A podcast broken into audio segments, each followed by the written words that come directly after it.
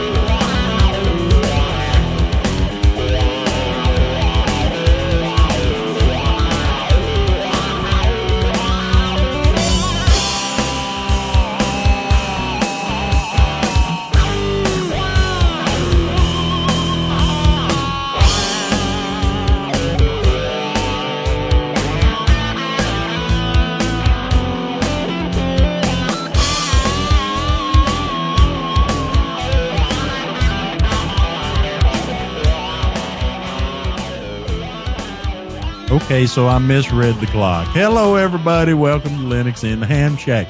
My name is Richard, KB5JBB, and we are having a cold snap down here in Texas. Let me tell you, it's down in the 90s.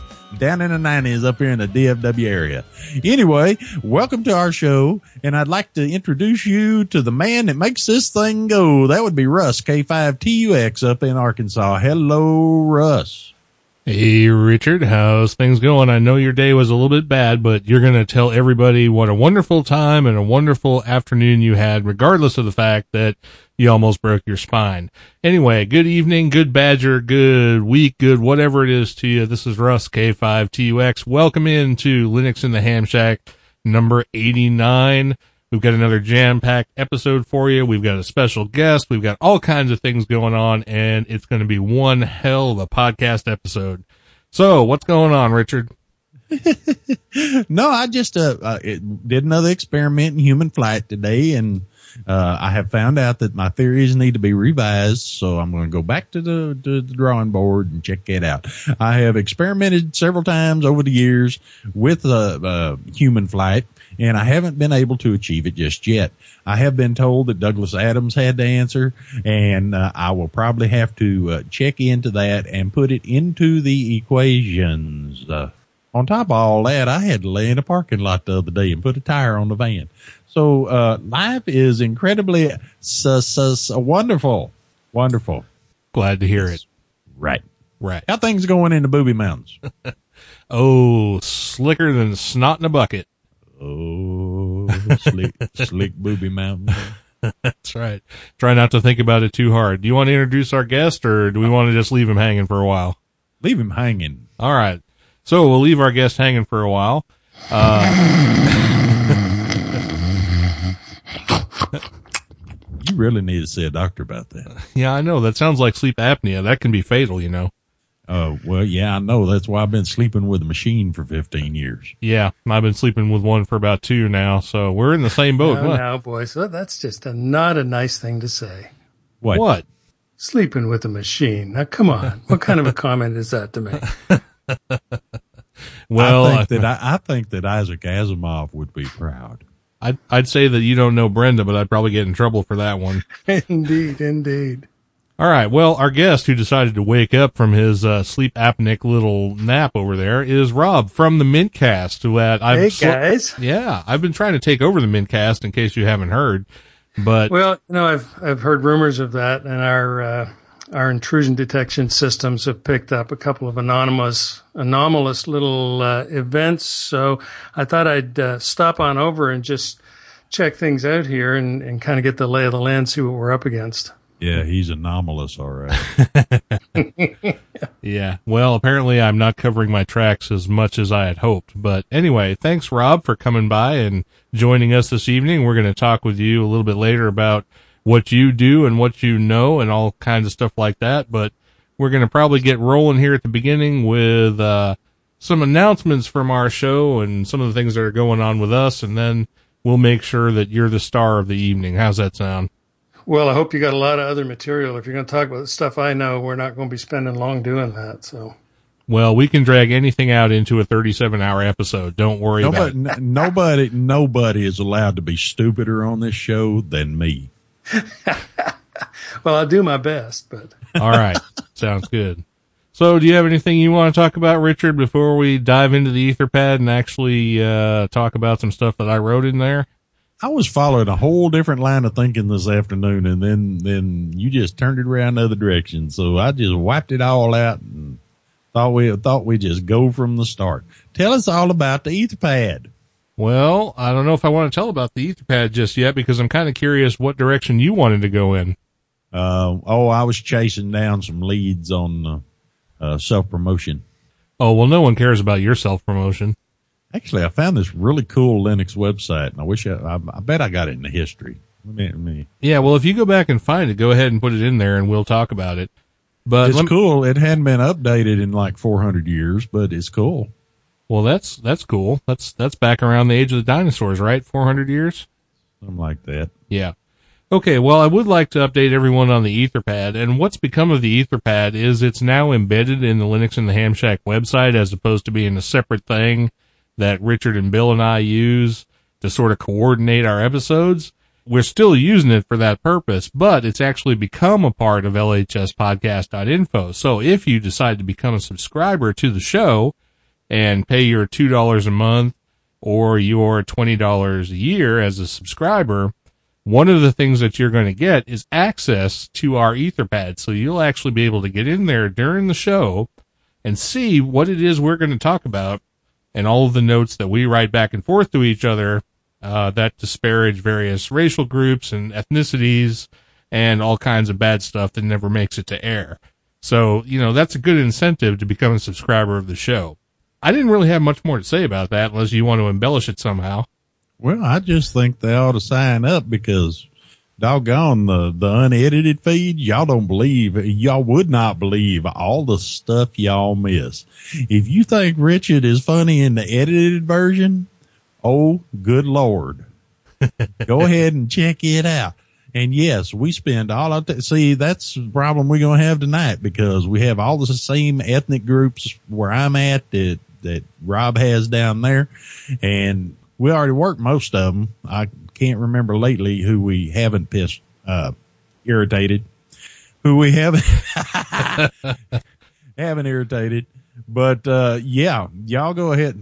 Y'all go ahead and head on over and uh, you know take a look. Like I said, uh, there uh, Russ is going to be through adding new features and all this good stuff, and it it's uh, really going to be worth your while. Plus, it helps us out. We have to we get, we don't have to spend as much time begging to get to Dayton. That's right. We'll probably have to spend a little time, but you know, a little bit less now. Exactly. Okay, so let me bring up the next topic that I've got on the Etherpad, and that is that we had a request from a listener that we reported in the last episode who suggested that we put out a feed that doesn't have any music in it. Now, this is for those folks who like to listen to the podcast at greater than 1x speed, so that when they're going down the road, they can actually get through more episodes than the average person. This is how I listen to episodes. I actually listen to them at 2x so I can get through twice the episodes in the same amount of time. Really works out well for me, but they don't like the fact that the music is still in between. So that is now a subscriber feature. As of this episode, episode number 89, if you become a subscriber to the show, you will have access to an RSS feed that contains the Linux in the Ham Shack episodes without the interstitial music. So that should make him happy. I don't remember who it was exactly. Do you remember, Richard? Uh, no, but if we had access to the last Etherpad, I could tell you. Yeah, I think it was KB7QOA was uh, the call sign, and I don't remember what his name was, but he became a subscriber to the show just for that feature, which is fantastic. And like I said, as of this episode, he will be graced with episodes that don't have music in them. Now, for the rest of us who don't want to become a subscriber, you will still get the episodes for free, but they will, of course, contain the interstitial music and all that good stuff. So if you like the music, then don't worry about it. Don't pay us. Don't, you know, don't break a sweat or anything like that.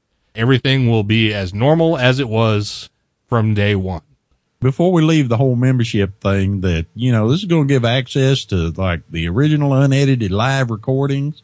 Uh, like I said, if you think things get wild, uh, listen to the raw, raw cut, uh, access to educational videos and screencasts, which Russ is going to take care of as soon as we get finished this evening.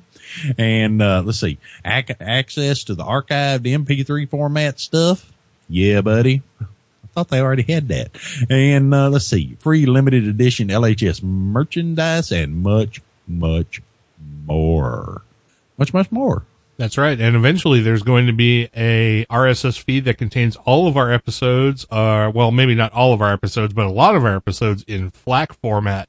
So you'll actually be able to listen to us in super high quality. Right. And it'll be insured. No, it won't. You said FLAC. No, that's Flack, not Aflac.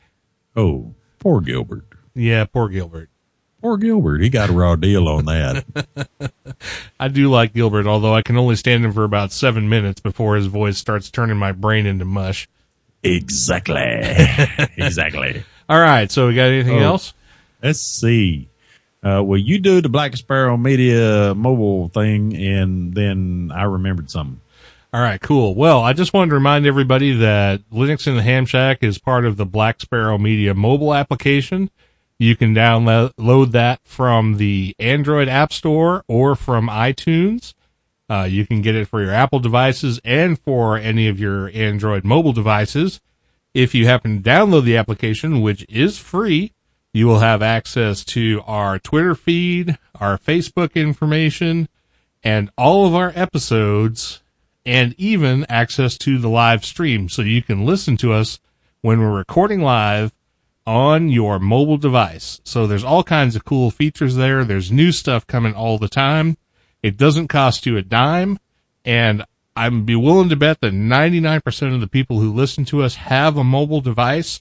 So if you have a mobile device, go to your app store, look up Black Sparrow Media, download the app and you'll have access to every podcast that's on the Black Sparrow Media Network, including this one, my other podcast, which I have an update on. We may talk about towards the end of the show, uh, Richard's podcasts, wave guides, and all kinds of cool stuff. All of Richard's podcasts. That's right. Everything Richard has ever done in the history of Richard. Or at least in the history of Richard podcasting. That's right. So go download the app from your app store you don't want to miss this. It doesn't cost you a thing. All right, Richard, what did you just remember? Actually, uh, the Black Sparrow Media app, uh, y'all go out and uh, let me tell you, I have it on my phone and I promise you that there's no adware on it because I ain't seen none. That's right. I did not sign up for the adware. So you're not, even though the application is free and it costs money out of my pocket, well, sort of money out of my pocket. It's sort it, it's kind of defrayed by any donations we get, which by the way, we haven't had any recently. So if you want to donate, go ahead and do that. If you download the application, which doesn't cost you a thing, costs me money, costs Richard's money, even though he doesn't realize it yet. There's no adware, nothing like that. Still a free app. Go download it. I'm telling you, do it now or I'll find you by APRS or some other geolocation service and I will kick your ass you, we know that it works on Android because I have it on my phone. We know it works on Apple because Russ has probably got an Apple phone he ain't told us about. So y'all go check it out in the App Store, wherever. Okay, what I remembered. It's like I said earlier, I went over, found this uh, really kind of cool Linux ham radio website today. Uh, it hasn't been updated since 2005 But as I scrolled through it, and I didn't have a whole lot of time to look at it, uh, it seems to have some really good information that's still reasonably pertinent. Uh, even though his pick for ham uh, ham radio uh, Linux distributions is Harv's Ham Shack Hack, he does have information on uh, let's see Xlog, Qtlog, Twlog, PHP Hamlog, um, Predict, M Track. I haven't seen M Track in a long time. Gpredict, Ktrack, bunch of packet stuff. Oh yeah, and uh, it talks a little bit about kernel. And this site is almost every page has some kind of Linux content. And the thing about it is, yes, we've made great strides since 2005, but a lot of the stuff is still the same. So y'all go ahead and uh, go over here and check this out. That would be uh, he's over on QSL.net, www.qsl.net, stroke KF8GR, KF8GR. And since Bill's not in here, I'm gonna have to figure out how to get it in the Etherpad while Russ is talking at some point. but it but it will be in the show notes, so uh, y'all can go check it out. And what that had me remember was that my QSL.net website, which I don't have the password to and can't get the guy to help me uh, change it or anything over there because he doesn't even answer his emails anymore. Oh yeah, the email's dead on this uh, KF8GR site, so don't try and send him any email. But I was uh, looking, and that old website has some uh, ham radio best on the web awards on it. It was a pretty good website for its time, uh, all coded by little old me. And um, I got to thinking about it that this would be a good idea. We got Linux people listening to our show. We got ham radio people listening to our show. And since Russ is the primarily Linux guy, I'm going to talk to my amateur radio friends at this point. So here's what we're going to do. And I haven't had a chance to talk to Russ about this, so you're getting to hear about it before he does. I think we're going to develop a uh, amateur radio Linux or Linux ham uh, best on the web award which means that we will create some nice little graphic you can put on your website and we will create a list of all the all the uh, websites that are on there and we will make sure that you have what it takes to promote yourself as one of the best sites on the web. Now, here's the thing. I haven't had a chance to think it all out just yet. Y'all keep an eye open for uh, for the criteria, either on the Linux and Ham Shack website, uh, or over at Resonant the Resonant Frequency website, uh, probably at both. And I know at the very least we need a website, your website to have at least one page post or whatever that is strictly Linux or Linux and ham radio. Linux or Linux and ham radio on your website and uh, hopefully it's an amateur radio website. But you go ahead and uh, if, if, you can make the, if you make that happen, you go ahead and send us an email uh, at the usual suspects, and we're gonna get working on that. I, in fact, I need to take my world famous clicking pen over here, figure out what they did with my spiral notebook, and write it down. So, what do you think about that, Russ? Well, I think you've just created another hand me a trophy award that no one's going to give a badger about. So there you go. Well, let me tell you something. Amateur radio operators are different than computer people. Well, that's true. Although they're kind of the same in some aspects. In other words, some ham radio operators are in fact computer operators. Well, I'm just saying we we we all ain't right, but uh, Linux people and ham radio operators are slanted different directions. Well, that's kind of true. And I'd like to thank Tim Wilson for the concept of the Hand Me a Trophy Award. I'm sure he doesn't listen to this show, but if somehow it gets back to him, thanks very much, Tim. Well, you know what? Look, look what, uh, look what Ham Twits did for uh, amateur radio. And look for, look at uh, some of the other things that, uh, more about getting more people to spread the good news than it is actually having to spend any money out of pocket. You know what I'm saying? More people likely to talk about Linux. That there's a lot of amateur radio operators out there that have websites that run Linux, but they don't talk about it because they don't feel it's important to talk about it. but the only way you can tell is, in fact, you can't even tell if they're running FL Digi instead of Ham Radio Deluxe because FL Digi, there's also a Windows version for uh, FL Digi, and there are ways to run FL Digi on Apple computers. You know, it's that whole BSD variant thing. So I think it's worth giving a try. I wouldn't have brought it up if I wasn't going, going to administrate it myself. Well, I'll help you out in any way that I possibly can. Just let me know.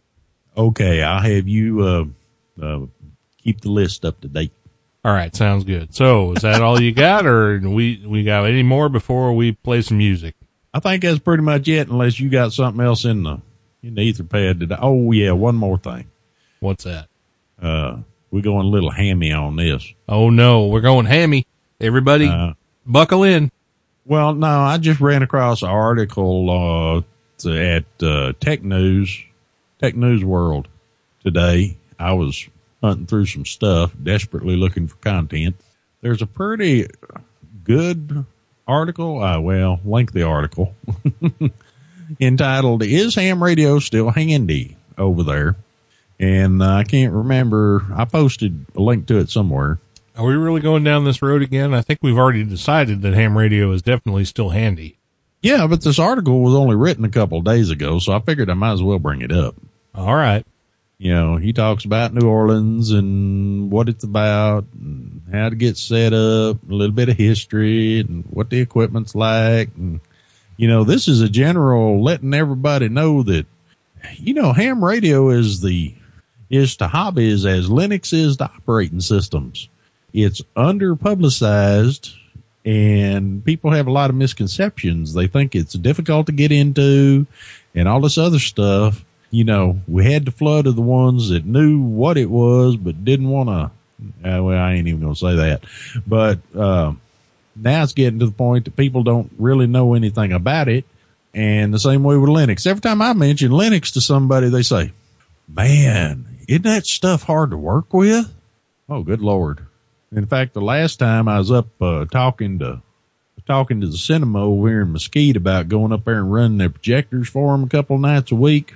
And I was talking to one of the managers and he's like, well, are you up on the computer stuff? I said, looked over at the computer they had in the office and it had uh, XP on it. And I go, well, I see y'all are running Windows and yeah, I'm pretty handy with that. Uh, I run Linux myself and he's like, man, isn't that so hard to work with? You gotta, I don't know, you gotta be like, oh hell, what they call it over on Windows terminal screen. That's the command prompt. I just want to yeah, jump com- that. Yeah, the command prompt. And, uh, I'm like, no, man. In fact, in a lot of cases, it's easier to work with than Windows. Plus, you don't have to do all the hours and hours of maintenance on it that you have to do with Windows. So anyway, we have digressed, reversed, sidetracked, gone off, created new things, and possibly found a transductional node in the matter curve. So, uh, with that, I think we probably need to play some music before our head explodes, and we'll be right back with our interview with Rob from the Mintcast. That's right. So everybody sit tight. We're going to have some music here and it's kind of appropriate that you should mention your head's blowing off because this track that I picked for the first interstitial break um, is by a group called Ophira, which is one of the best heavy metal, uh, open, uh, music folks that I have found in a long time. So if you're not a big fan of speed metal or thrash metal, you might want to skip the next few minutes of the podcast. But if you're into that sort of thing, this is called the Napalm Theory. Buckle your seatbelt, hang on tight. We'll be back on the other side.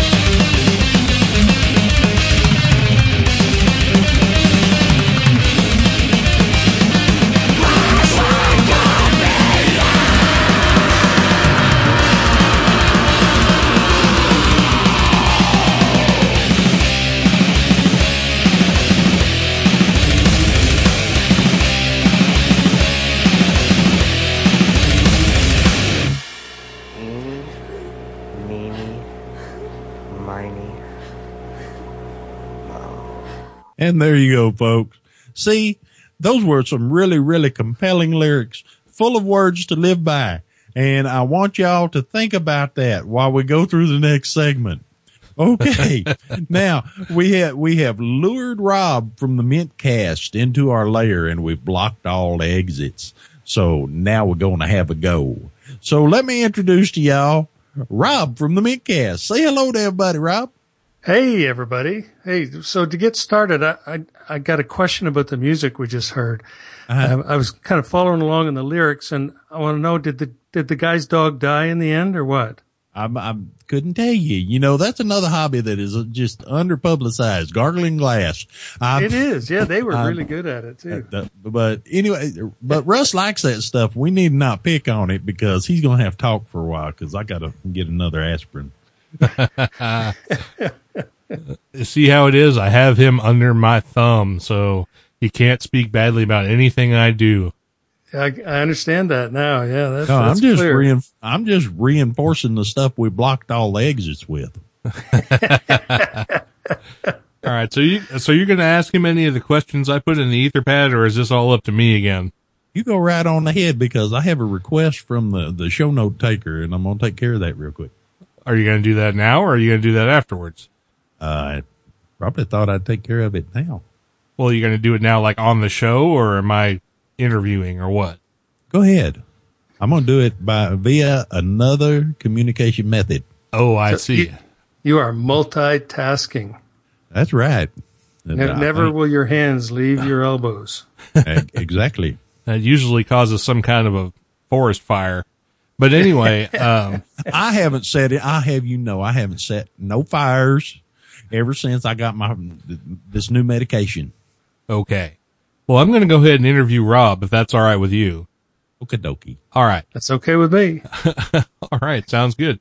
All right. Well, the first question I was going to ask you, Rob, was about your Linux background and sort of how you got into Linux. But in fact, since I just found out before the show that you are an Ontarian who is now living in southern Texas, I would like to know how you survived your first week. Well, that's that is an interesting story. We've been down here oh, 22 years or so now, and we moved down in August from Ontario. And so when you live in Canada, you know, you look at this this nation to the south and you watch their TV and you kind of know the people and you know, you figure, well, they're pretty much like us. You know, how different can they really be? And so moving down from Ontario down to, to Houston, I thought, yeah, you know, folks is folks. They're going to be pretty much like what I'm used to. I needed to break in right here. Yeah. Now we know you've been here long enough. Why is that? Folks is folks. Folks is folks. Well, there's several things like that when I go back up and they, they accuse me of being a Texan now. But, uh, I tell you, at first, it was a shock. Um, talk about culture shock. Uh, Texas is not like Ontario. It, it really is not at all like Ontario. So Well, it was, there's a shocker for you. yeah, well, you know, being living in my little insulated southern Ontario place, you know, you kind of think the world, everybody in the world's like you. Well, in folks in Texas are different kind of folks. Uh, so, but we survived it. I thought we were going to die the first year. Um, we were down here the first summer. So one of the first things we did was put in a swimming pool in the backyard. And so we put this swimming pool in and they filled it up with water. And of course, the local water well, it wasn't the cleanest, so it was kind of black. So we thought, well, we can't go in the pool yet. So we ran the pump for a little while and cleaned the water up. The water's nice and clean now and threw the thermometer in and uh, seemed like it was okay. So we invited some of our new neighbors over to go in the pool. So we're jumping in and out of the pool and nobody else would go in. I couldn't quite figure out why. And, and, you know, cause the water was warm. It was 75 degrees. And so I figured that's swimming weather because where we lived on Lake on, or on Lake Huron, that was as warm as the water ever got. So, uh, but so there were a bunch of things I had to learn moving to Texas. All right. Well, obviously you did make it through your first week, your first year, and uh, actually your first couple of decades. Let's let's jump back a little bit uh, to find out how you actually came into uh, whatever technical field you started out in, uh, whatever that may be, and how your interest in Linux and open source was generated, whenever that may have been. Well, I'm an engineer by training, and so um, started off long before there were computers. Um, the first computer I ever saw was at the University of Waterloo in Ontario, and I went into the math and computer building, and it was like a six-story building, and in the center of that building was the red room, and the red room was oh probably I want to say 300 feet square and three stories high. And the whole inside of the room was red and they had windows all around it so you could look down in at the people who were running the machine. And it was, it was the university's IBM 370 that was down in there and all the tape drives were going. And so that was my first exposure to computers. And of course, being in engineering, you took a computer course. And so I learned to program in Fortran as all real men can do. Uh, it's kind of instinctive, I think. Um, worked on and punched tapes and or punch cards and and all that kind of good stuff, uh, and then had sort of developed a, an attachment to computers that uh, was to turn out to be kind of something that lasted a long time. My first computer I ever owned was a Radio Shack color computer that uh, you programmed in BASIC, and you the the uh, mass storage device on the thing was a cassette player. So that, and of course it did not, well, Linux did not exist in those days. This was in the 80s. Um, probably encountered Linux first after we moved down here. So it would have been in the mid 90s. Uh, that I ran into, first came across it, and and I said to somebody else early on in the Mintcast days that I started in Linux back in the Slackware on 100 floppies days, because the literally the first Linux distribution I, I installed, I downloaded floppy by floppy off the internet uh, and installed it. And it probably wasn't a hundred, but it was a it was one of the big boxes of floppies. So it was about sixty floppies uh, that that it took to install that thing. Uh, and then have just puttered and fiddled and fooled with it ever since. And and uh, as the distros got easier and easier to use, I started using it more and more. I probably have uh, always had a Linux box around someplace. Um, the other thing that I started doing before we left Canada is uh, ended up starting a little company to manufacture computers in my garage. And I think we started it the same year that Michael Dell started uh, Dell Computers. And I, am not, I'm still puzzled over how those two enterprises ended up being so different. But uh, we didn't make a fortune. Could have had something to do with the fact that we weren't actually trying to make money at it. Uh, but that started an interest in in hardware tinkering that has persisted till now, and and so for a long time I collected up old pieces of computers that nobody wanted anymore and reassembled them into working machines and and uh, installed something on them and gave them away to to friends and that sort of thing. I've kind of quit doing that now, uh, probably out of time, and notebooks are just too hard to work with. But uh, and then started using Mint around the time of uh, I think nine. Mint eight was the first version I actually installed. I had been uh, using uh, SUSE for a long time, and then Ubuntu came out, and so I switched over to using Kubuntu because I liked the KDE. This was in KDE 3.5 days, so I liked the the desktop and used that. And then KDE 4 came out and about killed me. So I switched over to the GNOME desktop and ran GNOME on Ubuntu for a long time and then tried Mint and, and around the same time as I got into listening to podcasts, I drive about an hour each way to work now. And so I listen to podcasts back and forth and started listening to the guys on Mintcast and, and was because I was using Mint and quite liked it. Um, and all the rest of it is history, as they say. All right, sounds good. I I know that I, I'd have to go back into the archives and look, and I'm sure Bill will do that of his own accord because that's what Bill does. But he will tell what he me paid for. That's right. He will he will tell me the first episode that we mentioned Linux Mint in, and I know it's a very early one. I want to say it's probably in the single digits even. So yeah, that was well before I ever found it. I think. I think the episode had the word mint in it. Well, that's entirely possible. I know we were talking about a lot of different Linux distributions during whatever episode that was. Because And- it was mini fresh. That's right. when I first started listening to Linux Mint, and I have to say that I have been a listener of Linux Mint since episode one, and that was back in the Charles and Rothgar days. Right. So- that's what I listened to as well. Yeah. Right. So how did the transition come about that you became a Linux Mint caster? Um, I, I know it was basically because they decided they didn't have enough time to do it, and then a bunch of guys took over, and you happened to be one of them, and all that kind of stuff. But uh, give us a little bit of your, you know, your thoughts on Linux Mint and the ideas behind the Mintcast and what you guys are doing over there, so that uh, the rest of us who are listening to our show will know what they're going to get into when they all jump over and listen to your show as well.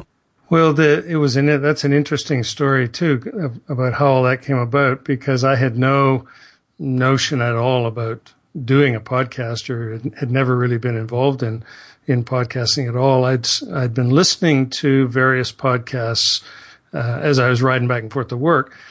And uh, one of the things I found is that it really, uh, soothed my temperament on the Houston freeways uh, because I was listening to the to the podcast, and so the idiots kind of the the world just swirled around me as I listened to these podcasts, and so um, and there I had a regular rotation, and still do have a regular rotation of, of podcasts I listen to, and so I had picked up Mintcast um, probably I don't know around maybe.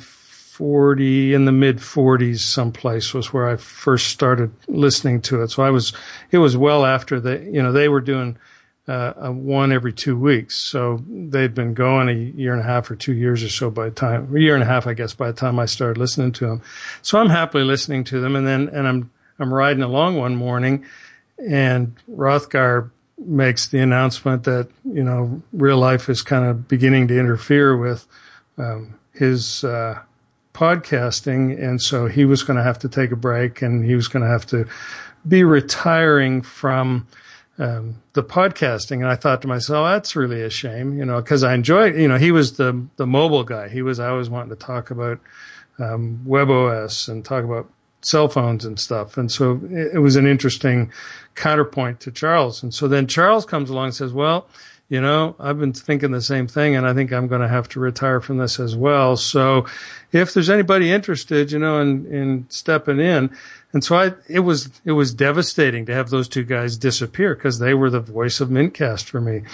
So I thought about it, went home and I, I fired off an email to uh, Charles saying, well, I, I've absolutely no idea how to do a podcast. I don't know the first thing about it. Uh, but uh, I can yatter on about almost nothing for indeterminate periods of time, and and I have opinions on everything. So well, uh, I'd just like to help. let me jump in and say that you have the same qualifications to podcast that Richard has. Yeah. Thank you. Thank you so much. well, but what shows in Richard's delivery of that this style of podcasting is the years and years of experience he brings to it. I'm Well, a you know- relatively rook, relative rookie at this. Well, I mean, I remember the episode when Rothgard like, "Yep, gonna have give it up. Can't do Yep. it no more." Um, in fact, and I had been listening to Mintcast regularly. I don't listen to a lot of podcasts as much as I used to. I used to listen to, uh, I would say, twenty hours of podcast every single week. And when he said when he come on and announced that, it was like, no, Oh, I Yeah. remember that. Yep. it's kind of like when the dog dies in I Am Legend. Yeah. well, and it had, it was one of a couple of podcasts that that happened on. Uh, I listened to Python 411 as well. I don't know if you if you're a Python programmer at all, but the there's a, a guy was doing this podcast Python 411, and it was Python 411 computer programming for everyone, and he had a very distinctive voice and and really did what I thought was really outstanding um, research and podcasting. And so right around the same time, he announced he wasn't going to be able to continue it either. And I don't think anybody has actually picked that up now uh, from him. So I, anyway, I thought, okay, I can't let this go. And so I sent it off to, to Charles and, and he says, he sends back, says, Oh yeah, sure. You know, they were so easygoing that when we first, we, we had kind of a, a get together on I guess it must have been on Mumble or something. I don't know where it was. We all got on audio, uh, but there were about a dozen people who had said, "Oh yeah, I'll do that." So there was this great crowd of people, and so we all started kind of trying to figure out who was going to do what. And I think if you listen to we we started around episode fifty one, I think, and so and and I think fifty one, James and Harrison did it on um, just a shoestring. They they had no time to get ready. They did something on gaming, I think, um, and it was really before we had kind of gotten organized. Um, and so you know, so we all started in doing this, and you know, we don't know how to do audio things. None of us had really done anything before, so we got all these. Um, I had a, I didn't even have a USB mic. I had a an analog mic and a headset that I used for gaming and I think Harrison had the same thing. And he was sitting in the the uh, workroom of his house with his family running around in the background, and James had some Cylon old mic, and so it was pretty rough for a while. If you listen to those, the audio quality on those first podcasts was just pretty brutal. Well, yeah, I understand. When I first started out, I had a, uh, a Logitech USB headset with a noise canceling microphone on it. Ooh, yeah, it, it that's was like eye rolling. Yeah. Well, that would have been that would have been top drawer equipment for us when we first started out. Well, so we you, my very you can go you can even listen to the very first podcast episode I ever did ever, and Yeah. it's horrible, horrible. Well, it just goes to show that you know there's a, a certain skill to this that uh, is not immediately obvious, and and as a listener to podcasts, I had really no appreciation for the the complexity and the difficulty involved in in putting one together that was you know re- technically reasonably well delivered, and then also had enough enough content to keep people awake and and that sort of thing. So, so over the th- those next few episodes, probably in the 50s and 60s from Mintcast, well, we decided we were going to do it every week. That we needed to keep people's attention. We were going to try and do it every week. Um, and again, we had no idea what that meant or what we were, how we were going to do it. Um, we just said, "Oh yeah, let's do it every week." Oh yeah, okay, sure, we can do that. So there was six or seven of us, and there was a real rotation of of hosts in the first those first bunch of podcasts, and then gradually over that first year, um, you know, for one reason or another, and not because they were negligent or didn't want to be on it, but you know, people just sort of drifted off to doing other things, and so we've sort of settled into um, the three of us that are pretty regular. This summer's been a little bit spotty as we, you know, people were out and, and Scott's had a bunch of uh, work related stuff to do and, and, uh, James has been moving back and forth to school, but James and Scott and I have kind of settled down as being the ones that sort of hung around and stuck it out. Um, Harrison was with us for a long time. Uh, and then I think real life got the better of him and he's had trouble, um, sort of getting connected to a regular schedule. So, and so that's where we are now. We're, we're sort of poking around trying to figure out now sort of where we're going, what's the next thing. We, we did video for live video on, on Google Hangouts for, I don't know, four or five episodes. I think Russ, you were on the, the first one of those. Um, and I think we've decided it's, it's just too hard. You know, we, we mess everything else up when we try and do the video. So we've kind of backed away from that until we get better at it anyway. Oh, it, we're back to me. I think Russ dozed off. oh, sorry. Well, see, now you got to. Th- this was one of the things we remarked about. Our our pattern or style on Mintcast is more uh, interruptive, and so we tend to rattle on until somebody says, "All right, it's time for you to shut up. I'm going to talk for a while." All right, it's time for you to shut up. All right. yeah. So you guys are too polite. Yeah, no, we're not. Um, we're we're just too lazy. That's what the real problem is. Anyway, Well, see, uh, the reason we have people come on the show is so Uh-huh. that we can take a nap. that's exactly right. Because if you ask the right question, you can get the guest to You can go get a ham for an sandwich. talking. Yeah. Exactly. I mean, do you know what happens when you're the only person or you're one of two people who host a podcast? It means you have to talk at least half of the time, which is a pain in the ass. Yeah, I did one podcast that way when the other guys weren't there, and it was painful. I, I had to go lay down afterwards. Right. Okay. Well, I don't want our listeners to necessarily have to figure out or to go like spend their whole time listening to our podcast to figure out what your podcast is about. I mean, if they really want to listen to the Mintcast, they can go over to mintcast.org and listen to you guys. So what I want to do is actually bring this over to the next level, which is to ask Rob, who happens to be here, some of his thoughts on things that are technology based and get his ideas about where we're going in our technological age, not necessarily about Linux Mint. Although let, us address this first topic first.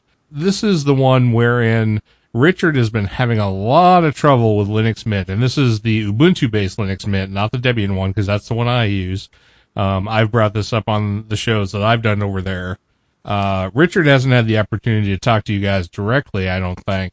Um, well, I make a bigger deal out of it than it really is. No, I think few, he now he's trying to be nice. That's right. No, he's trying to no, backpedal. Seriously, uh, Linux Mint 13 is far superior to Linux Mint 12. Um, all the codecs are there like they're supposed to be, and I'm not. I'm, I'm in a position right now. I used to have like three or four machines running that I could uh, take my time and adjust them and get them the way I wanted to. And now I'm in a position where I have to throw an operating system on there and hope it works right the first time. And in some cases, some of the stuff that I need to do, the uh, appropriate applications are crashy for some reason. And with Linux Mint 12, it was even worse. Or yeah, with 12, it was even worse. But uh, it's like I said, uh, I'm having trouble on the 32 bit version on my desktop, but my 64 bit uh, version that's on my la- one of my laptops runs fine. Uh, Bill has Bill uh, uh KA9WKA has the opposite problem. So, hmm.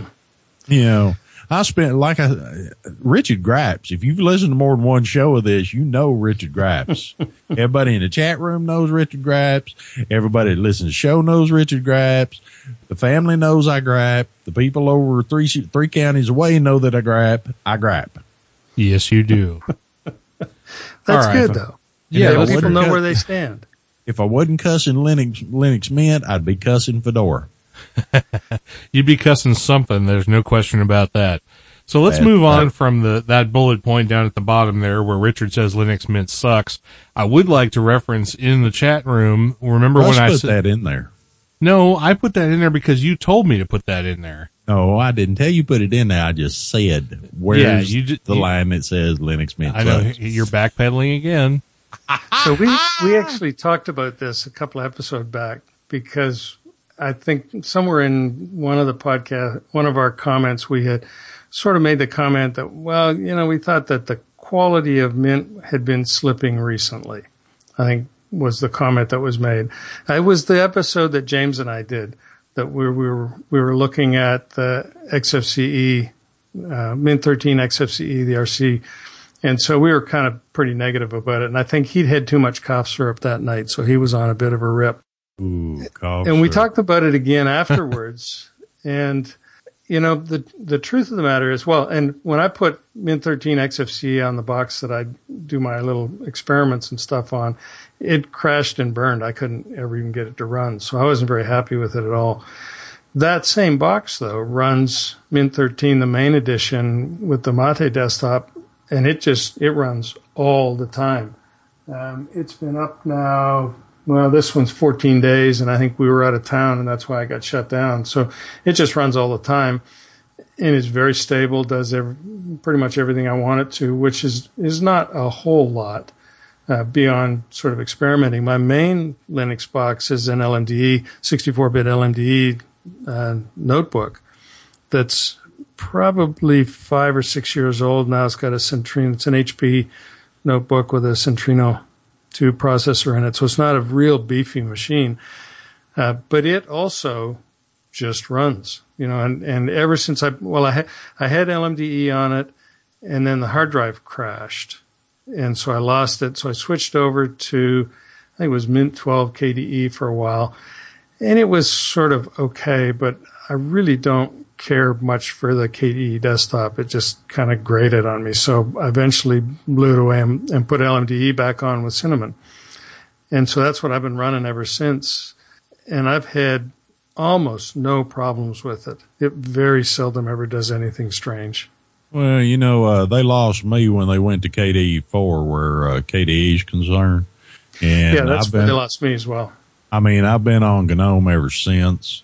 Yep. And been running Ubuntu, which you can say a lot of things about Ubuntu, but when they put out a long term release, it was pretty solid. And The thing- uh, uh, Yeah, the ahead. thing that, that sold me on Ubuntu was I put, well, the first CD that I ever got of it, I stuck it in whatever the computer was that I'd been working on. And, you know, in the, in those, this was, uh, oh, I think, I know what it was. I had Red Hat 9 came out and then they got rid of Red Hat. It, it died. So I thought, okay, I got to go find something. I tried several things that basically didn't work. They couldn't, wouldn't work on the hardware I had. Stuck the Ubuntu disk in, booted up and installed and everything worked. Every piece of hardware on the machine worked. And so I said, okay, that's it. I'm an Ubuntu guy from now on because it, uh, they were the first distro that really took the broad hardware base that, that we have to work with and just made everything work. So I've been Ubuntu ever since. Oh yeah, I was on it from Dapper Drake, and until they went stupid with that desktop they're using now, I've stuck with it. But uh, it's like I said, I don't have time. I would prefer to run Debian myself, just Yep. good, good old fashioned Debian. But I don't have the time to get it set up the way I need it to work and be able to keep everything flowing around here. So with the lack of Ubuntu, the time it takes to set up Debian, uh, then Linux Mint's the only game in town right now. So yeah, LMDE is is what you want because Well- it's it moves slowly enough. You have to choose the right repos though. You got to get on the the latest. You got to get LMD installed, get it pointed at the at what Mint calls the latest repo. Yeah, I was having an issue with that also. I think it was a spell checker or something like that wasn't working on about half of my stuff, and Huh. a- lot of the stuff I do is text related. So, Yeah, But, well, that's a uh, big deal. Yeah, uh, anyway, so when 13 come out, which I get, I believe is a long term uh, support release also, I think um, so. Yeah. I plugged it in. It, most of the stuff I needed to work worked uh, through a couple of updates. Now all of the stuff seems to work like it's supposed to, but you know it's one of them deals. I can only get it to run about seven days without me having to restart it because it'll something will crash and hang it up, or it'll drop out to I don't know what screen that is. It it looks like a looks like the X server's crashing or something, and it goes Yeah. goes out, and I have to turn it off and restart it or something. Every once in a while, I'll unplug my telephone uh, my telephone and it'll crash. Yeah. Yeah, you know, I haven't. James whines about stuff like that too. That he'll have trouble with this or trouble with that, and and I'm always thinking, well, you know, I I just you know bang my head on the wall here, but I don't have a lot of of troubles with the the base mint that I use all the time, the Mint 13 and and uh, the LMDE that I'm using. I I just don't have trouble with them. So that and that's why I've stuck with them. I I would have deep sixed it long. I, I have no patience for fiddling around with this thing to get it to to do what I need it to do. Uh, I like tinkering to with things like Conky and writing programs and stuff like that. But if the base level operating system doesn't work, I, that just frustrates me, and I'm not going to I'm not going to stick with it long enough to make it work. Oh yeah, I like playing with Conky. Yeah, there's all kinds of fun stuff you can do with that. Well, I've got one, an old Dell Latitude that I've got CrunchBang on that Oh, yeah. I haven't had access to in some time. But when I had it up and running, I was using it to drive a radio terminal type program that I have. Yeah. And um, I'd spend my time in there uh, adjusting on the Conky and getting it the way I wanted it because it would look cool if I took the laptop out and showed it to some of the radio guys. You Yeah. know, that kind Yeah. of thing. But that's mostly what Conky's for, right? You don't really Yeah. need to know all that stuff about your computer. Exactly. I'm just worried about if I'm about to run out of hard drive more than anything else. Yeah. Um, Well, uh, Russ is probably sitting over there shaking his head, so we need to get back. Probably need to get back on his list. Uh, so let's see. Um. Uh. Oh. Uh. Rob from the Mintcast. What are your thoughts on UEFI? Oh, UEFI. Um, well, this is one of my favorite topics because I don't know much about it, and so I feel free to just expound at great length on the thing. um, yeah, that's my that's my plan of attack. So I guess um, what do I think about that? Well, first thing, um, you got to applaud the desire of um, these guys to improve the general security of these devices. So you got to give them credit for that. What what at least what the marketing says is that UEFI is intended to prevent um, malware and viruses from getting onto your system. So okay, that's good. I like that. Um, the second thing that everybody seems to be really bent out of shape about is all your it's a freedom question. You're taking away my freedom. You know, you're not letting me do whatever I want to do with my device. And, and I really think that's a load of badger is what that is. Um, you, you've been listening to this show too long. Yeah. Oh, I, I, yeah, I know it's going to happen anyway. So I may as well just put it in for you, save you a little trouble on post. Um, you know, so I buy a computer. I buy this device that does something. The notion that I should be able to easily mung the device to make it do whatever I want it just strikes me as kind of an odd sort of attitude to have towards things because we don't have it towards anything except our computers. You know, you buy a microwave oven and you don't hear people getting all bent out of shape because they can't reprogram the microwave to to blast out some different frequency of microwaves or something. You know, they just buy it as a device and people are doing it with cell phones and even tablets to a, a, lesser extent. But these things are becoming devices that you do something with. And so I can't install Linux on it. Well, okay, so what? If I want to install Linux on a device, I'll go buy a device that either has it on there already or that lets me install it. So you know, UEFI comes out and the PC starts showing up with UEFI on it, I'm going to look at that and say, okay, this device has Windows on it and it's going to have Windows on it for its whole existence. And so I need, I make my purchasing decision on that basis. It's just going to be my Windows box. And I've always got a Windows box around for uh, DDO. So that's going to be my Windows box. I'm not going to put Linux on it. And now I'm going to go buy a piece of hardware to put Linux on well, then I go buy one that's got UEFI BIOS in it. And so that means I'm not going to buy a Windows box. I'm going to have to go buy something else. Probably right now, what it means is I'm going to buy my own box and put my own operating system on it. And then I can do whatever I want with it. But the notion that I should get all bent out of shape because the hardware manufacturer and Microsoft got together and put something on there that stops me from putting Linux on it I really don't give a rip. I'll, I'll factor that in when I make my purchasing decision.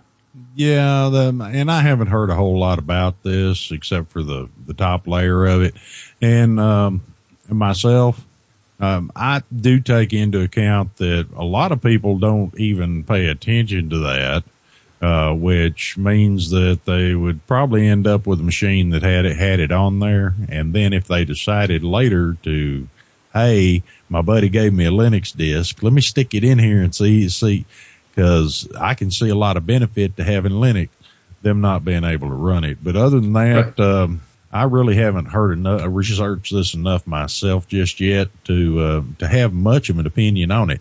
And this is when we reach over and poke Russ and make him wake up. Hello, Russ. See, we did it to him. no, no, no, no. See, he's got this great, great big glass full of Crown Royal over there. Crown Royal, man. So we're hanging up on him. You, Crown you Royal got crap. two fog generators against one sane person. This is this is not going to end well, Russ. I, I know. I've done this show for 89 episodes. You don't have to tell me how things go. Hey, thank you. All right. Do I actually have to ask a question or something? Are we done with UEFI and I can move on? Well, actually, Yeah, I- I'm done with to hear- UEFI. I wanted, I wanted to hear Russ's thoughts on it before we go to the next thing because Well- I think Russ's opinion is important. Well, Um, he's an open software guy, so I've already discussed my like thoughts on UE UEFI. I think both here and on the Mintcast. So Mm-hmm. you know, Okay, so move on to the next thing. Damn, wake up, earn your pay, boy. that's right. yeah. Okay. he's doing that when he walked in the door. Yeah. All right, Rob. Software patents. Go. Uh, um, yeah, this is a mess. Um, I think I said on the the last episode of Mintcast that I'm just so tired of hearing about this nonsense. Um, so, what do I think about software patents? Okay, well, um, if somebody's going to work hard enough to um, develop a piece of software, it seems fair to me that number one, that software should somehow belong to them because they thought it all up and created it. So there's, in some sense, I think there's some property ownership there that that a person has. Um, and if you choose to go and make money by selling your software, I think you should be able to do that. And that's generally what patents are about. I have a good idea. I build a widget. Um, the the patents recognize that the value is not in the widget; it's in the idea that was into the widget. And as and as soon as you see it, you say, "Oh yeah, that's a good idea." And the making of another one is easy compared to the thinking up the first one. So that's what patents were, I think, originally intended to do, is to protect the idea that was embodied in the device. So for, with software, things are a, a lot slipperier. And I think part of the problem that we've got is software appeared in, at a very high frequency compared to the development of technology before it. And so it the the whole patent system is based on the notion that well it takes you you know 5 or 10 years or 5 years or so to kind of really build something and and make it go and and get your money out of it. And so there's the patent's got this 17 year window on it that says okay, so you're protected, your idea is protected. Uh, for 17 years. And then after that, anybody can do whatever they want with it, and you can't protect it anymore. In the software world, 17 years is an eternity. You know, that's like forever is one thing. And the other thing, there is no physical thing that, that you're building. It, it's, uh, it's all ideas. And so I think software patents just are not, they're a good idea that's not up to the task of protecting what the, the work that people do. So I, I think that's what fundamentally the problem with it. I don't think that software patents are, or that patents generally are evil. Uh, and I think I'm probably at odds with uh, open software folks. And I know James and I go hammer and tongs on this particular issue fairly regularly because he's an open software, uh, software freedom kind of advocate, much more so than I am anyway. Um, I just don't buy the idea that there's something intrinsic about software that means that it should be free it's just another idea like other ideas, and there's no, nothing that says that all ideas ought to be free. So I, th- I think we're in deep doo doo with the patent system um, the way it is now, and it's showing in all these lawsuits and and all this nonsense that's going through the courts with Apple and Samsung and Google and all those guys. Um, and I think it's going to cause us trouble. The other thing I think about software patents is I think most people don't care and aren't even aware that this is all going on. It's sort of background noise for most people. They they walk into the Verizon store and say, "Okay, my contract's up. You know, I got to get a new phone. Oh, this one looks really cool. I'm going to take it." They don't care if it's an iPhone or if it's a Android phone or or what release it is or how they look at it and say, "Does you know does it have the right things on it? Does it do what I want it to do?" Off they go. They buy it. They don't care whether the idea has been ripped off. They don't care whether there's a big patent fight going on. And they're they're oblivious to the whole thing. The only people that I hear talking about it are the tech blogs and the the uh, tech podcasts that I listen to. They're all yattering away constantly about it. But near as I can tell, we're the only ones who care. Nobody else really cares. Most of the world doesn't care. So it's a bit of a, an irrelevancy. It costs us money, but it beyond that, it's it's not a very significant thing. I don't think. Well, yeah, and in my case, uh, I have actually told the guy at the phone store that I didn't want anything that had windows on it. yeah. Well, I But- did the same thing, but I did that because uh, Windows Mobile. The last time I was in the the market for a phone, Windows Mobile was a piece of garbage. I had a phone with Windows Mobile on it, and I I survived the two years I had the phone, and I went back in and said, I don't ever want another one of these things again. Well, hang on a minute because I've got something to say about software patents. So I thought maybe jumping- you might.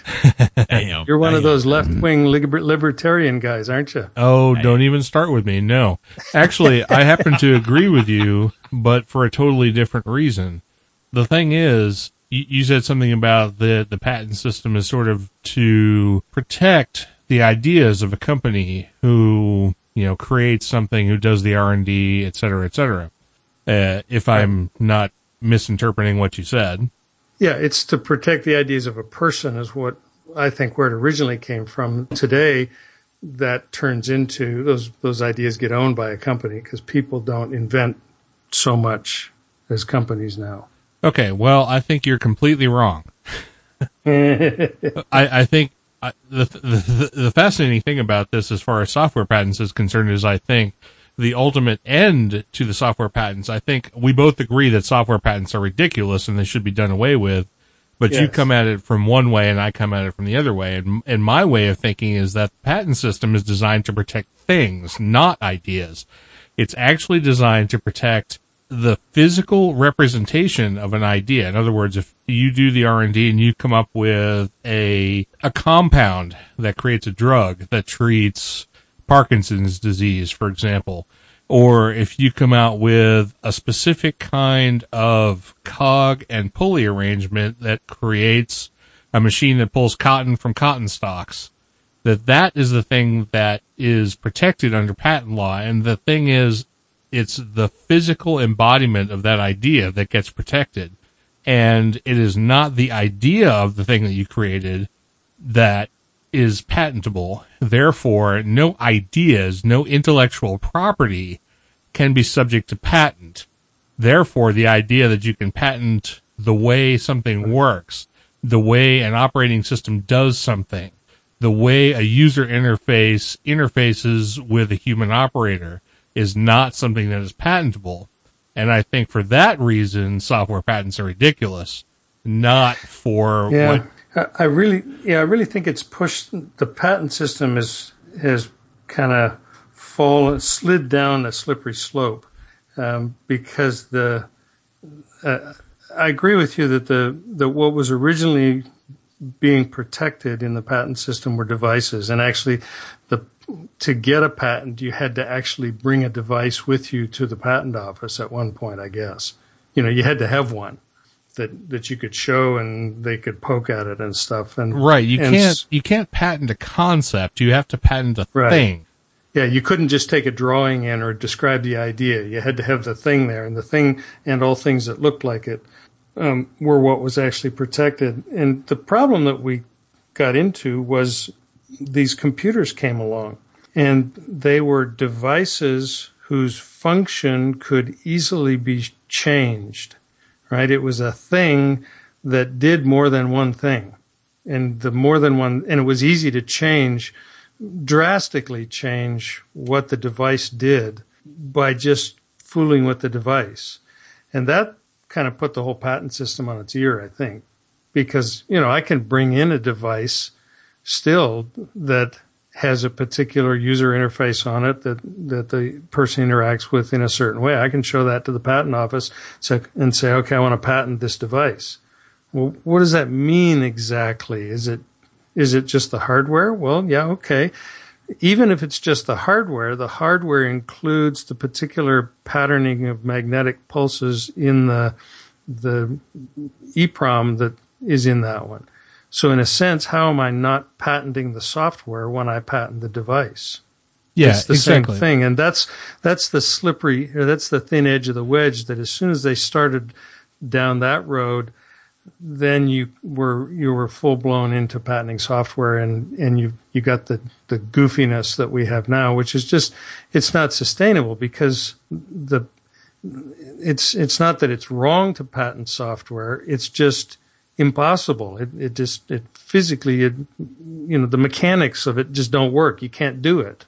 Right. And that, and that is where I agree with you in the fact that basically what's happened is we haven't been able to keep up. We're still thinking of, you know, 1770s ideals where the Constitution doesn't re- doesn't reflect society of the 21st century, and the patent system doesn't reflect um, the new technologies and the way technology is brought to market in the 21st century. We basically have a, a set of ideals that defines how things worked back when it actually worked and made sense, but now things have advanced and it doesn't make sense anymore.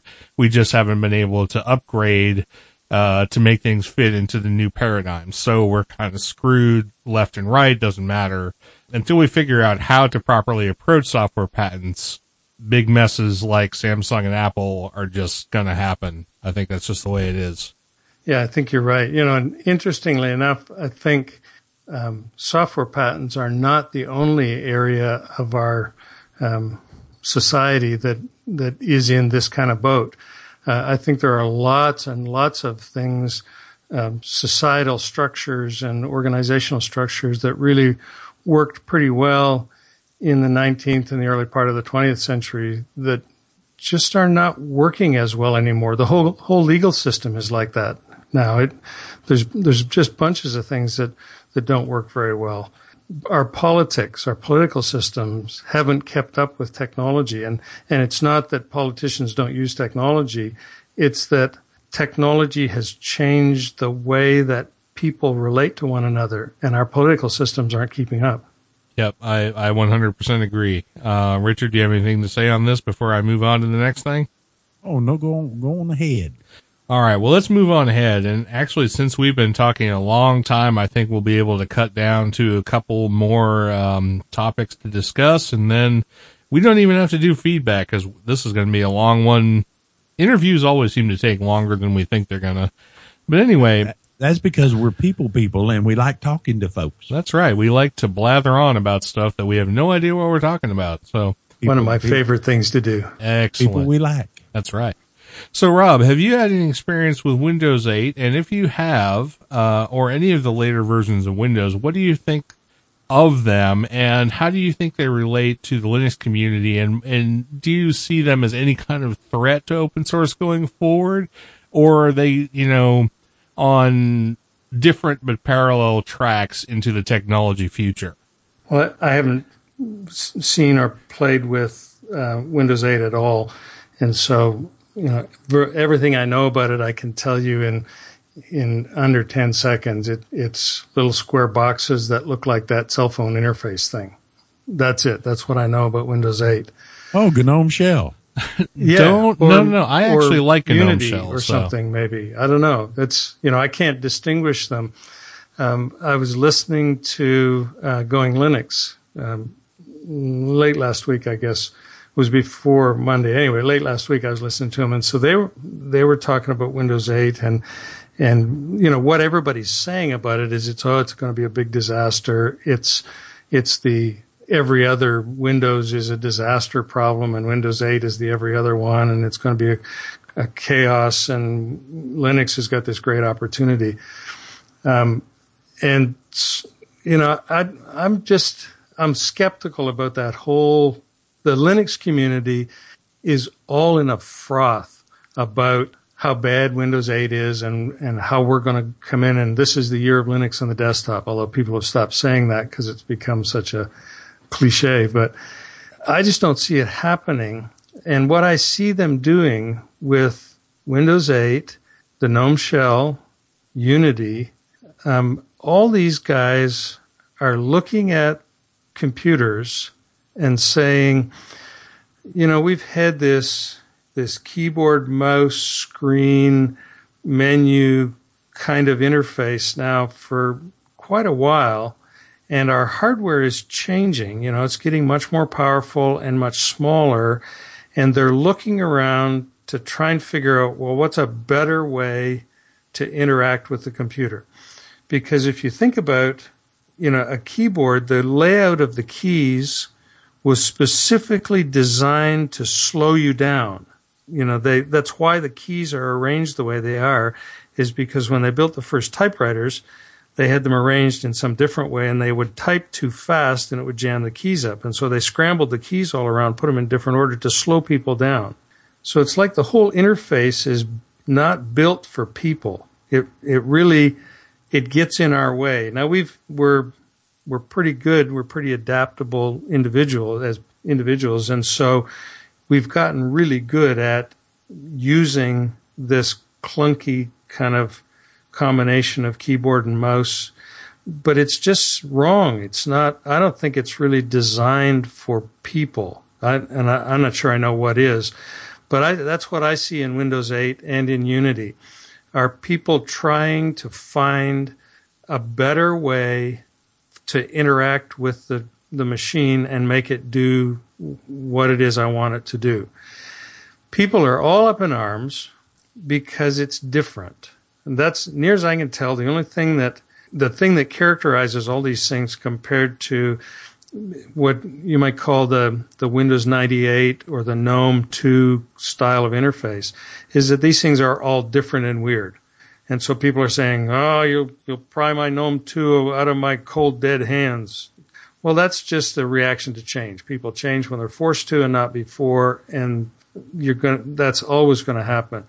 I think what, what I think is not clear is whether these new um, interface metaphors are any better, or are they in fact just different?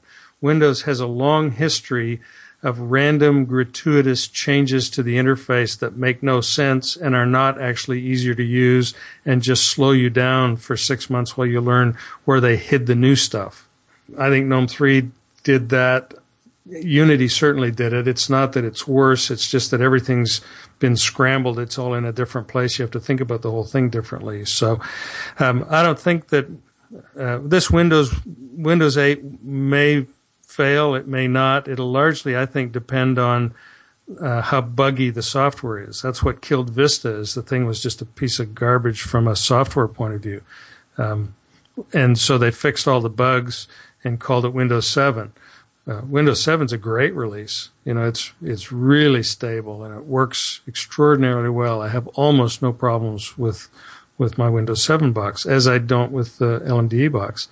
If Windows 8 is buggy and doesn't work, it'll be a disaster. If though the quality is there, and if they have thought about and and tested the interface, I think there's going to be a lot of folks in the Linux community who are eating their words in a year's time. Uh, I have to believe that there are people at Microsoft who are smart enough to know that you can test interface ideas. Uh, in a, a, previous life, I, I did a bunch of, uh, I, I managed a software development group.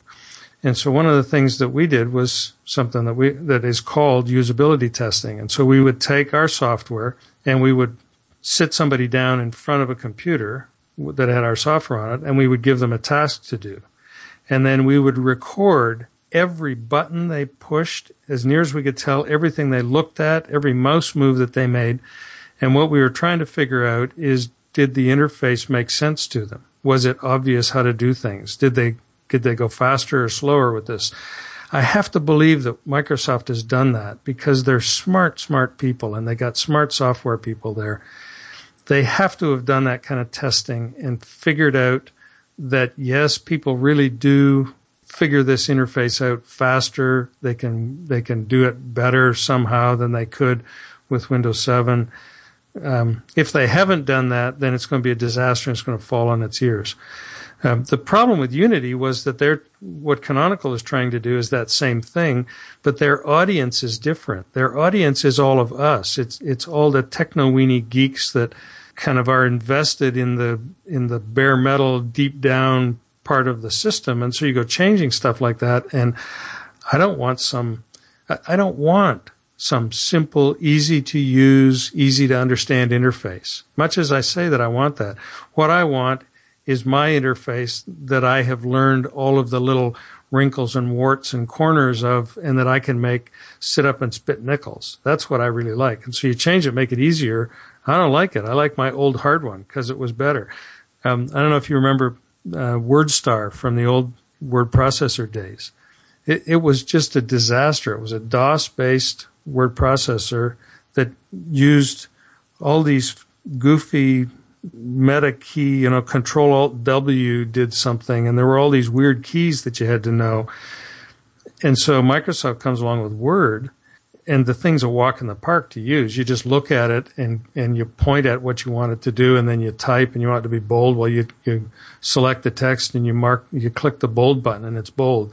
You don't have to remember that, oh, that's, you know, angle bracket B angle bracket. You know, you, you, don't have to put all the codes in there. Well, people, the WordStar people were up in arms about it, that, that it was a piece of junk. It was way too hard to use because they were way faster with WordStar. They were wrong. Word was easier to use. The GUI was easier to use. And I think there are things like that that we're going to find in Windows 8 as well. Personally, I'd like to sort of sum up my feelings about Windows 8 in the sense that I feel it's kind of an overcorrection for Windows basically, I think of it in the sense of you look at all of the Windows development that's come before, and a lot of the stuff is very uh, retroactive to the way things are developing, and a lot of the the you know previous Windows development has come out late. You know, when you think yep. about all of the the operating systems that are named for like years that are supposed to come out. They stopped doing that because they figured out when they called it Windows 98 and it came out in 2000 that they better stop naming it. That was a know. bad idea. Yeah, yeah, exactly. Right. So they start naming it, you know, they start giving it a number and then they don't have to worry about that kind of thing. But basically they knew that all of their development was coming out late. Their, their ideas were coming, but they were coming too slow to actually make market sense. Now they decided that in Windows 8 that they should be ahead of the game. They should overcorrect, but it, but in a sense, I think they've kind of done the thing like when you overcorrect in a car. Basically, you've drifted off into the soft shoulder. You said, "Oh my God, what am I supposed to do now?" So you overcorrect to the left, and Windows 8 is going to be the thing that happens just before you hit the bridge abutment. But I love it. What a great analogy. so and, and I can't speak to whether this is actually going to happen or not, but I think the idea is that Windows has taken this to a dual uh, device level. It's either going to be for the desktop or for the tablet environment, some sort of mobile computing space. And they want Windows 8 to be compatible with both of those ideals. And it's going to remain to be seen whether the tablet space, whether the mobile device space actually is there for them to put this operating system on. I've seen lots of articles come out lately in tech journals and stuff that talk about the de- the demise of the tablet market, and the tablet market hasn't even started yet. Yeah. So I, you know, I'm not yeah. sure where this is going to wind up, and I think they're trying to be proactive, but whether it actually turns out to be, you know, a value add for Microsoft is, you know, remains to be seen. So yeah, uh, yeah, the, you know, what's going to happen with desktops? That that I think you're right. I hadn't thought about that, but I, will bet you're exactly right. That Windows is, Microsoft is saying, okay, which way are the trends going? And they're trying to extrapolate a little too far, and they're extrapolating to where we all have tablets and nobody has a desktop computer anymore. And they said, oh, what are we going to do with that? You know, our stuff doesn't work. And so that's where Windows 8 comes out. I think we're a ways away from that you know, tablets are really, really incredibly useful, much more so than than I would have predicted.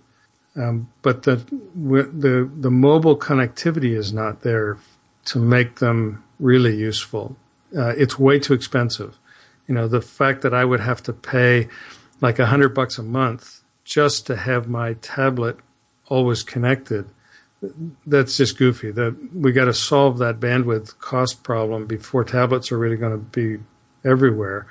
And I so and I think desktops are going to be around longer than what Windows or what Microsoft thinks they're going to be around. And and if so, if they built Windows 8 to be a tablet operating system, it's going to be a disaster. Nobody's going to use it. We're all going to stay on Windows 7. Yeah, and and I agree with you that Windows 7 is a fantastically stable platform. I don't use yeah. it as much as probably a lot of other people do because I use Linux for almost everything I do.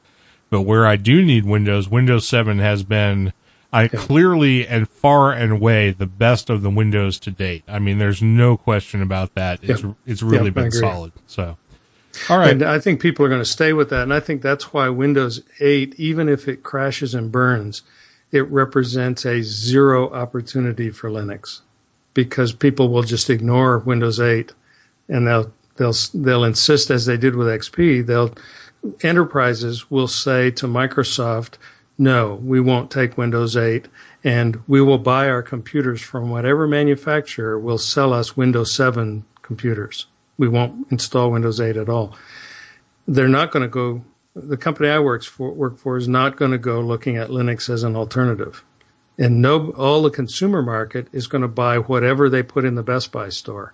And if that's Yeah. Windows 8, that's what people are going to buy. right, and and that's been one of the complaints about uh, operating systems in the desktop market all along is that the major vendors are at the mercy of Microsoft right now because they started in it. They're still embedded. They're still embedded and in bed with Microsoft as a provider and people just sort of use what comes on the machine. They don't see a PC as a PC wherein you add an operating system. They see a PC as a piece of hardware that comes with Windows on it. And we haven't figured out a way to overcome that barrier yet. Yeah, so the only thing that might might do that, and I, I don't know whether this is something that would ever happen or not, but you can imagine, you know, some somebody going in who's who's not a uh, a computer geek, they're a regular person, and they're they're um, you know five year old computer. Uh, junior spilled coke in it and it died, and so they got to go buy a new computer. So they go down to the Best Buy and they say, "Okay, I need to buy a new computer. What do you got?" And so they look at Windows 8 machines, and maybe enough of these kind of folks will look at it and say, "No, I, that's weird. I, I don't want one of those things." Have you got one of the older ones? You know, the other one, the the one that's like the one I got.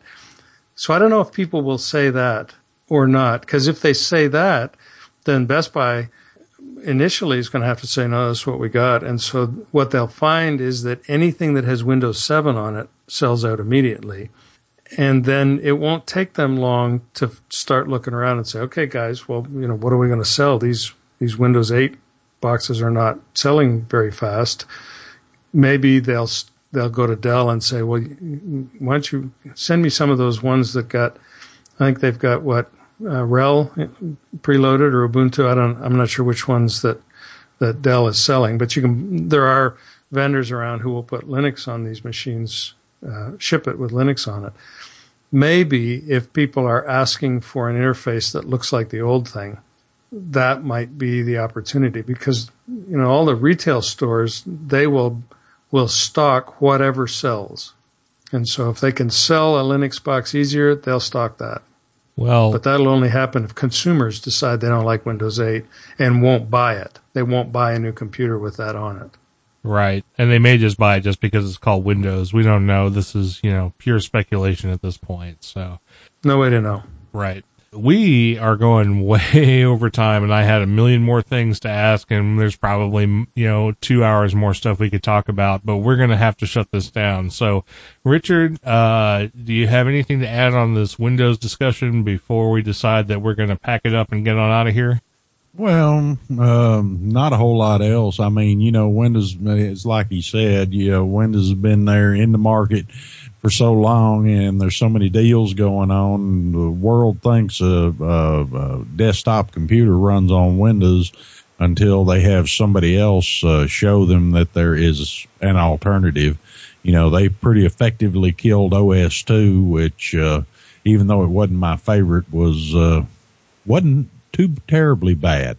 Secondly, uh, Microsoft, you kind of got to wonder about how smart them guys are because uh, it's been my experience that every version of Windows since Windows 3, um, the beta test was done on the users. The users were the beta, beta testers because you ended up with uh, 311 before it was uh, reasonably bug free, and then with Windows 95, you had to get the uh, uh, what they call that special second edition. That was yeah Windows 98. The, the second edition was the, Yeah. the one to use. Yeah, and then uh, Millennium. Oh boy, well, that was the off brand. Yeah, don't do that. and and even XP. XP had a ration of problems. A lot of people forget about it because everybody wants it now because everybody had 10 years to get used to it. Well, NT was in there, and it was a parallel path, and then XP was supposed to be sort of the replacement for that. But yeah, you're right. It was like Service Pack 3 before XP really got uber stable where everybody loved it.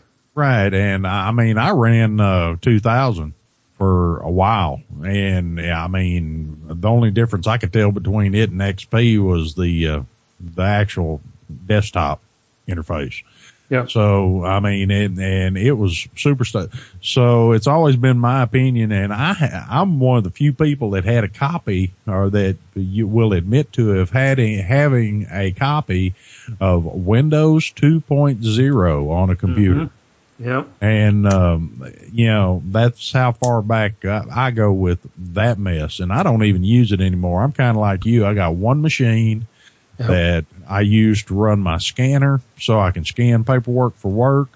And it also runs a copy of iTunes because I have a, do have an iPod that was given to me for Father's Day one year. So I feel kind of obligated to use it and can't get it to work right under, under Linux for some reason. And uh, that's pretty much it. But, you know, the, the, the whole Microsoft thing, I, I, uh, I just, I could go for hours on that. But here's what I'd like to do instead. Since we've run out, and since we haven't hit the end of Russ's list, I'm sure he probably wants to, probably wants to pick your brain a little more. Uh, would you be amiable to coming back on the show at some point? I'd love to come back and chat with you guys again. I, I could could run on for for many hours. I think we could probably talk a long time. I don't know how long people are willing to listen to it, but uh, yeah, I'd love to come back and visit with you again. Well, I know on resonant frequency, I've gone over two hours more than once, and we've gone over an hour and a half here at least once. Isn't that right, Russ? uh, more times than I care to admit. Because one point when we started this show, we said it was never going to be more than about thirty minutes. Then it kind of we said it was never going to be more than sixty minutes. Now it's not going to be more than ninety minutes, and I don't know. We're creeping up on that two hours pretty quick. It, th- Thirty minutes. uh, Richard can't hardly get started in thirty minutes. can Yeah, he? I would. Actually, I do a show. I still do a, a second show, which is just basically me rambling into the microphone of a, a Sansa clip for about 30 minutes. Yeah. And they consistently come in and le- come in at less than 30 minutes. So, uh, yeah, it's, it's a, it's a low maintenance thing to keep the listeners to the old show happy until something else comes along. But yeah, I can, I can ramble for less than 30 minutes. I have trouble getting stopped in thirty minutes, as you might have noticed. I do want to go back to something that it was uh, we talked about earlier, and it was in the chat room, and I said that Bill was going to do his thing and tell us when was the first time we mentioned Linux Mint on our show, and it turns out that it was in episode number two, number two of Linux in the Ham Shack. We first mentioned Linux Mint, so yeah, that was back in uh, October. Back in the day. yeah October of two thousand and eight. So Oh uh, my goodness. yeah, that Well, was you a know, long I knew ago. about Mint back then because I used to listen to the guys over at Fresh Ubuntu and uh, Larry over at Going Linux. We kind of have a friendly thing going on and have had for some time. And I was even friendly with the guys at Linux Action Show back then.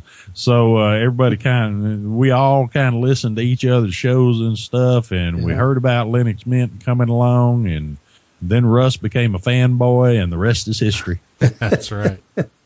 All right. So thanks very much, Rob. We will definitely talk to you in the future, but we have gone so long on this episode. I'm probably going to have to trim it down a little bit. But thanks once again. And if you want to go ahead and tell us where people can get in touch with you or listen to the Mintcast, go ahead and do that. And then we're going to wrap things up. Yes, Well, this is your opportunity for selfless, uh, shameless self promotion. Shameless self promotion, one of the things that I do best. Uh, well, I want to say that this has just been a delightful experience being on with you guys. I, I have really enjoyed uh, chatting with you or letting you, let, enjoyed you letting me talk at you. Yeah, that's more like what actually happened. But uh, it's been And welcome to. Texas, y'all. Welcome, And to welcome the to Texas Texas, y'all. edition of Linux and Ham Shack. I wasn't born here, but I got here as soon as I could. He got the lingo down. So yeah, you can uh, catch episodes of Mintcast over on www.mintcast.org. and we record Monday nights at uh, 7 Central, which I think is midnight UTC. Um, and the podcasts normally get released on Thursdays. So we're sticking pretty much to that uh, Monday, Thursday. We're broadcast live on uh, Jupiter Broadcasting is where we've been broadcasting recently. Um, and so we come on there live at round about seven o'clock. The truth of the matter is that we get actually doing real serious recording stuff after we've fooled with the equipment for a while around 7.30 7.40 and we go for about an hour so uh, the shows are about an hour an hour and a half but uh, would love to have any visitors over there that uh, that are interested well, there you go. You know, y'all, you, you know, you guys need to talk to the that fellow that runs Black Sparrow Media and see if y'all can get on his feed. He's looking for shows to put on his aggregator over there. Well, you know, I, have heard you guys talk about that, and uh, I went and looked at it once and thought, hmm, yeah, okay, I don't know what that is.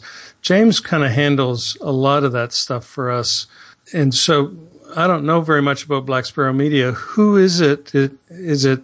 I kind of got the impression it was you guys that were were running it. That's correct. It is us. It is we. Okay. Well, see, see, that's the deal. We this is the secret. I wasn't supposed to say that. No, no, no, no, no. That's fine. See, the thing about it is, we have no shame. we, you can tell because we work together. So uh, we have no shame at all. So if we can like scarf up another show to get on the network over there, we'll do it. well, we need to look at that because I think that's a great idea. Because one of the things I think people have trouble doing is finding uh, podcasts that are of interest to them. Because there's a bazillion podcasts and you go out to these to the big aggregators and and there's just thousands of you know three guys making funny jokes and using cuss words all the time that I don't know that's not what I'm interested in. So, and it's hard to find stuff. So you know having a these smaller aggregators I think it's a good idea all right. Well, maybe we need to talk after the show or, you know, not like Yeah. five minutes after the show, but at some point we'll talk about it. I think that's a good idea All right. Well, this is where I'm going to make Richard actually start talking and wrapping up the show because I'm going to start playing the outro music and then Oh, we're going to have to wrap it up. So you ready, oh, Richard? Oh, my. All right. he's got his big bottom on Three, two, Oh, one. my. Let's go. Oh, listen, the music's playing. That means it must be time to go. Oh my goodness, we have had quite an evening. All right, so let's let's let's do the mandatory stuff. Uh, thank you all for joining us this time around. I am Richard KB5JBV. If you want to get in touch with me, you can contact me at KB5JBV at gmail.com. KB5JBV at gmail.com because I never can remember the other address. Or you can catch up with me on the social networks. Identica, I'm not real sure about no more, but we are on Google Plus, Facebook, and Twitter. Uh, go look us up and check it out. Also, visit the Linux in the Ham Shack page over at Facebook. Uh, any kind of information that gets put out about the show ends up over there one way or the other. If you don't want to go over to the to the uh, uh, website because it's a little out of the way, check out the page at Facebook. All right, with that, I'm going to send it over to Russ and let him give you his stuff. All right, this is Russ K5TUX from Between the Peaks in the Pine Forest of North Central Arkansas. This has been episode number 89 of Linux in the Ham Shack. I want to thank Rob from Mintcast over at mintcast.org for being a participant in our show tonight. You can email me at info at lhspodcast.info. Check me out on all the social networks out there, including Google Plus, Twitter, Identica, and all that good stuff. I'm J.R. Woodman. Also, K5TUX at 73s.org. Check out LH po- LHSpodcast.info for info on the show. Sign up, join the mailing list, become a subscriber, do all those cool things. Even leave us a voice comment at 909 LHS Show. That's 909 547 7469. Thanks again for listening to the show, and I'm going to send it back down to the Trinity River Basin in northeast Texas, where Richard's going to sign us off by giving us these words of wisdom. Well, no, ain't no words of wisdom. I'm trying to get on out of here because them hell sheep have got out again. I got to go round them up. I'll see y'all later.